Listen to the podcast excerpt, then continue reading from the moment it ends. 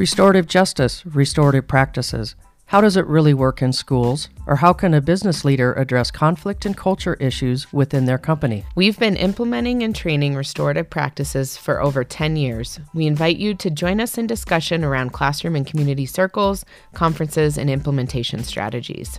Just like you, we live this every day and always strive for what's best for students, staff, and communities. We are the RJ Solution. Join us for an entertaining and informative podcast.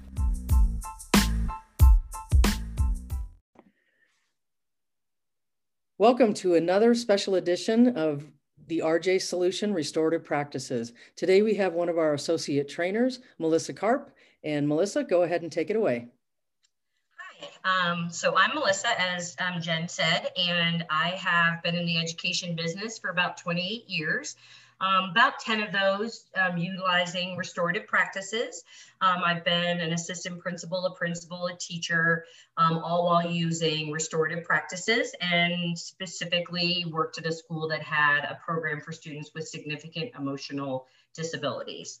Um, so today I'm going to be talking just a little bit about uh, restorative dialogue, which can include you know, affective questions and affective statements and uh, and the ability to weave in the restorative questions that you would use in a formal conference. So um, restorative dialogue is informal and it is partly about how you approach a student in the moment during a situation. Um, so, and it's partly about what you say when you are having that conversation. So, first, the approach being that you recognize and acknowledge that a student is not in a great space at that moment. They could be escalated, upset, frustrated. You acknowledge and kind of tap into that emotional piece through affective statements or affective questions like, How are you feeling? Where I notice you're feeling frustrated the goal is to help that student um, build perspective. So you're going to move in that those conversations with asking that student like what happened? Like you would do in a conference what happened? What's going on here? Can you explain to me how you got to this place where you're feeling so frustrated? Um, asking them to recognize um, how they felt when those things happened how they thought someone else might feel. The goal then is to move into asking or helping that student take responsibility and figure out um, a different plan for that scenario the next time it happens. So, when, as a principal, when I use these um, restorative dialogues with students, they would be in the moment. I might be hanging out in a classroom with a student that, um, you know, did have some significant needs. Um, and struggled with um, both social and academic situations in the classroom and maybe i might you know step aside with that student in the moment and help them de-escalate and help them reintegrate back into class by having just an in the moment conversation that helped them recognize their own behaviors take responsibility and then access strategies that they already had in their toolkit to help them get back on track.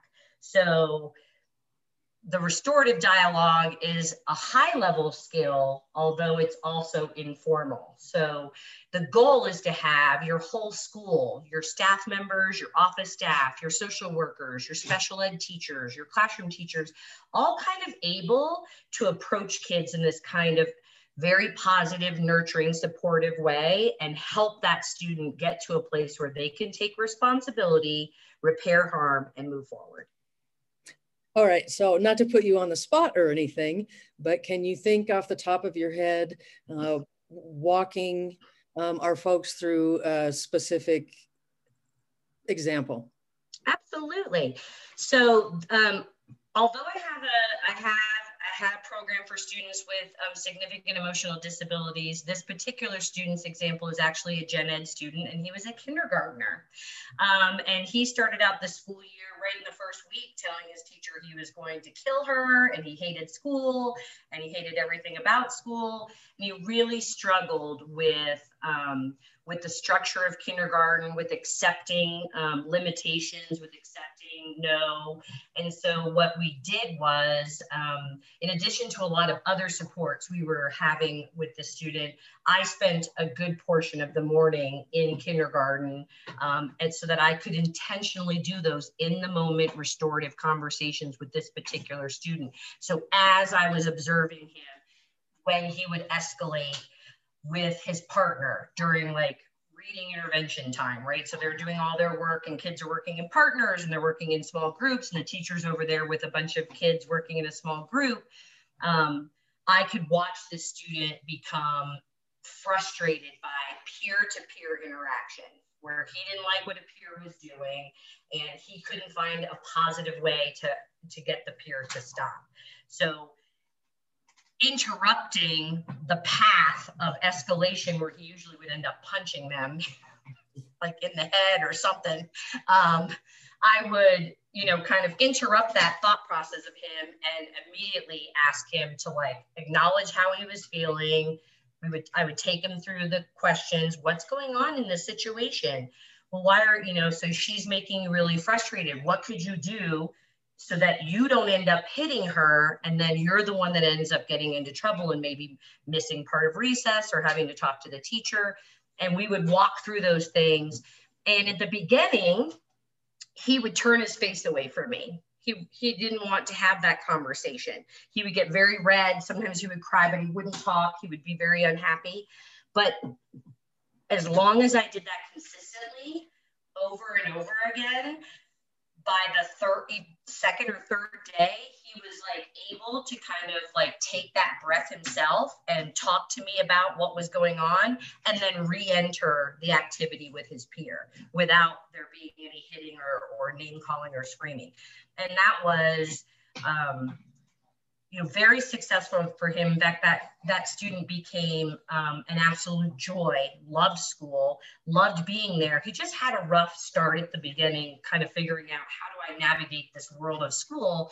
Um, but by being there in the moment, as something that maybe a classroom teacher, particularly a kindergarten teacher at the beginning of the year, which like wild kittens running around your room, um, doesn't have the time to do that. But I knew I could see it in this child when I did talk to him officially, like in the principal's office. He absolutely had that ability to participate in restorative dialogues and conversations with me. So I just used that ability and we pushed we, I pushed it into the classroom and we just started that's how we talked to him and it was exceedingly successful along with the other things that we as a, a staff built to help and support this kid and he to this day is still doing very well that's awesome. I love that example.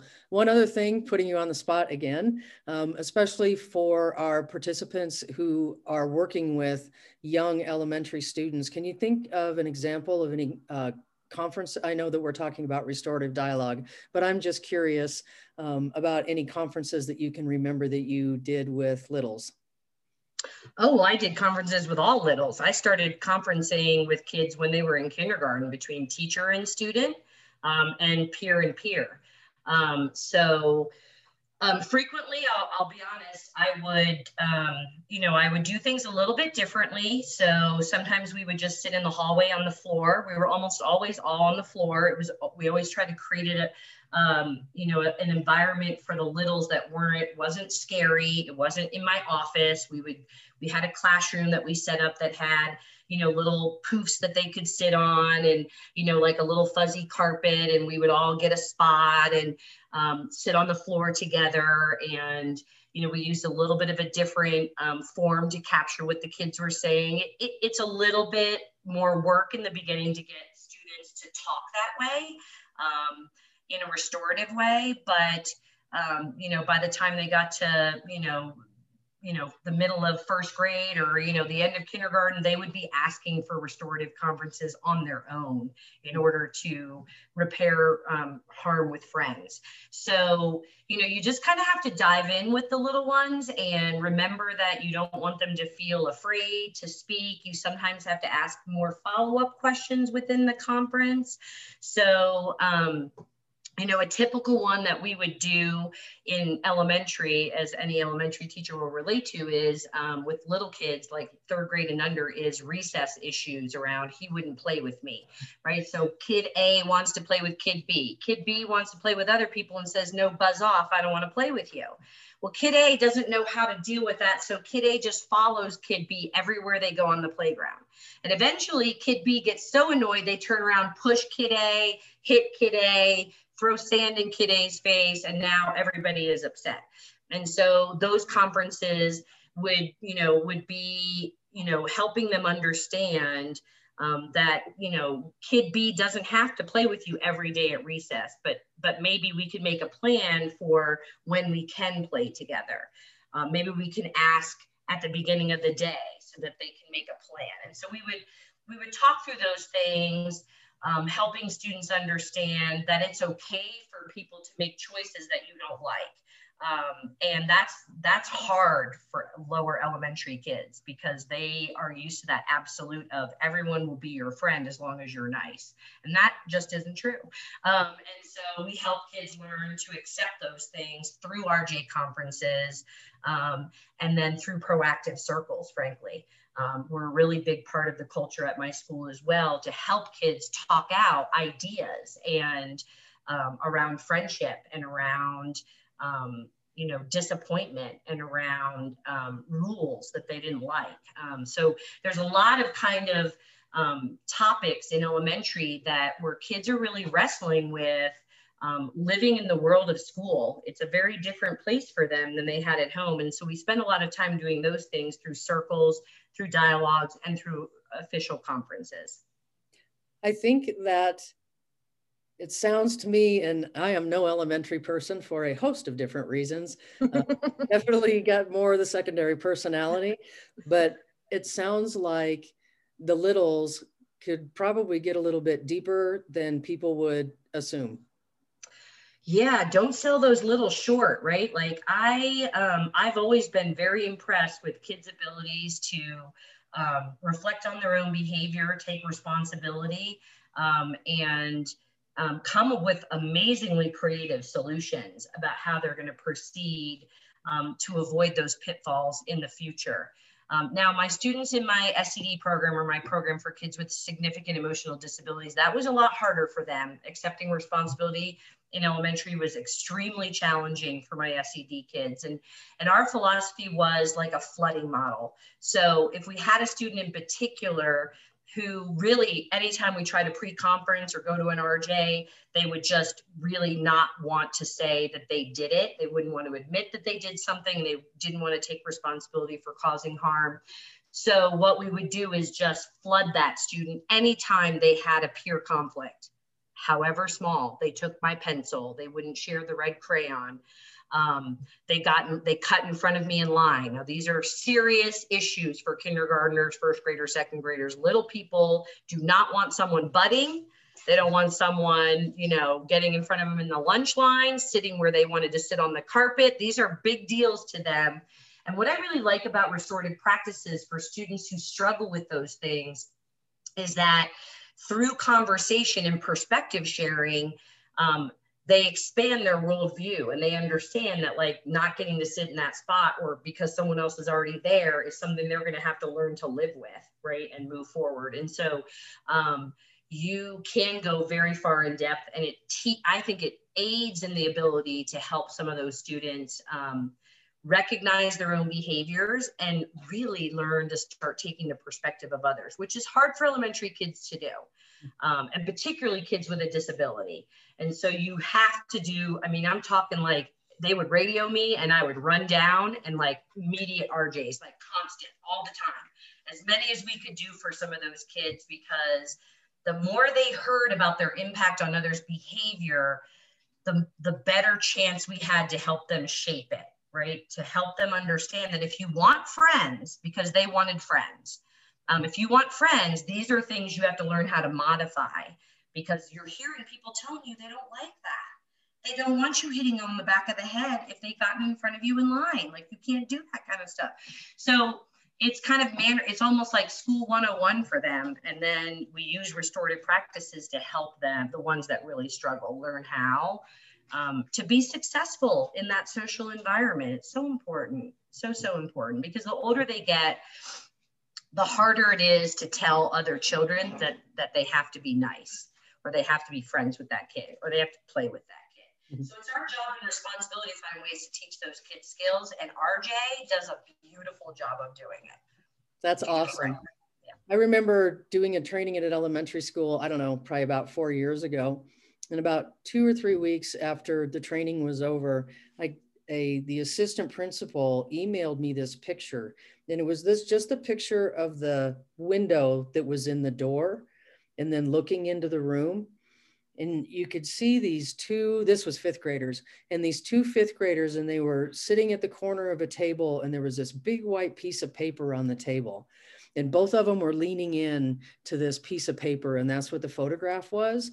And the caption that the assistant principal put on there is that these two students were having difficulty on the playground together and the white piece of paper was a map of the playground and they were figuring out you know who was going to have what part of the playground and that was their solution. They were working on this map. So i think that you bring up a really important point in restorative practices which is this you know the solution can be that we need to stay away from each other. Restorative mm-hmm. practice isn't about, you know, it's important that we all be friends because, you know, frankly, there's, you know, whether you're in kindergarten or whether you're 45 or 50 years old, there are people that you really don't want to be friends with. And in acknowledging that with students even that age, that, you know what, it's, it's, it's okay if you don't want to be friends. What we're trying to do is figure out how you don't get back into conflict um, again. But I just always thought that that was such a funny picture that it was these two fifth graders sitting there with a map of the playground in front of them. Anyway. Not yeah. not foreign to me, Jen. That is absolutely. I mean, I haven't gone as far as drawing a map, but I've definitely created help kids create schedules for like triad groups of friends, like that weren't getting along. So on Mondays and Tuesdays, you're going to play with this group, and on Wednesdays and Thursdays, you're going to play with these kids. Um, they can get very specific um, about how they're going to go about navigating that. But I do think that message is so important. Um, you know that you, you have to know how to get along with people to to take responsibility when you've made a mistake or, or done harm.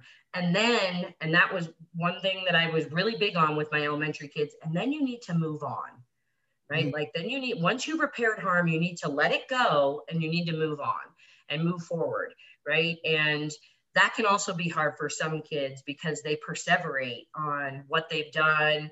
They're, they feel guilty, they feel sad, um, and so, you know, you have to help kids understand that when you've made that effort and you've taken the step to take the responsibility and show somebody that you're willing to do something to repair the harm that you've done, um, then everybody is able to let go and move forward. And so you don't have that simmering feeling of somebody feeling like, they were wronged and they didn't get that didn't get acknowledged right? Kids especially in elementary and i think that is true for everybody they want to be acknowledged that something has occurred that wasn't okay.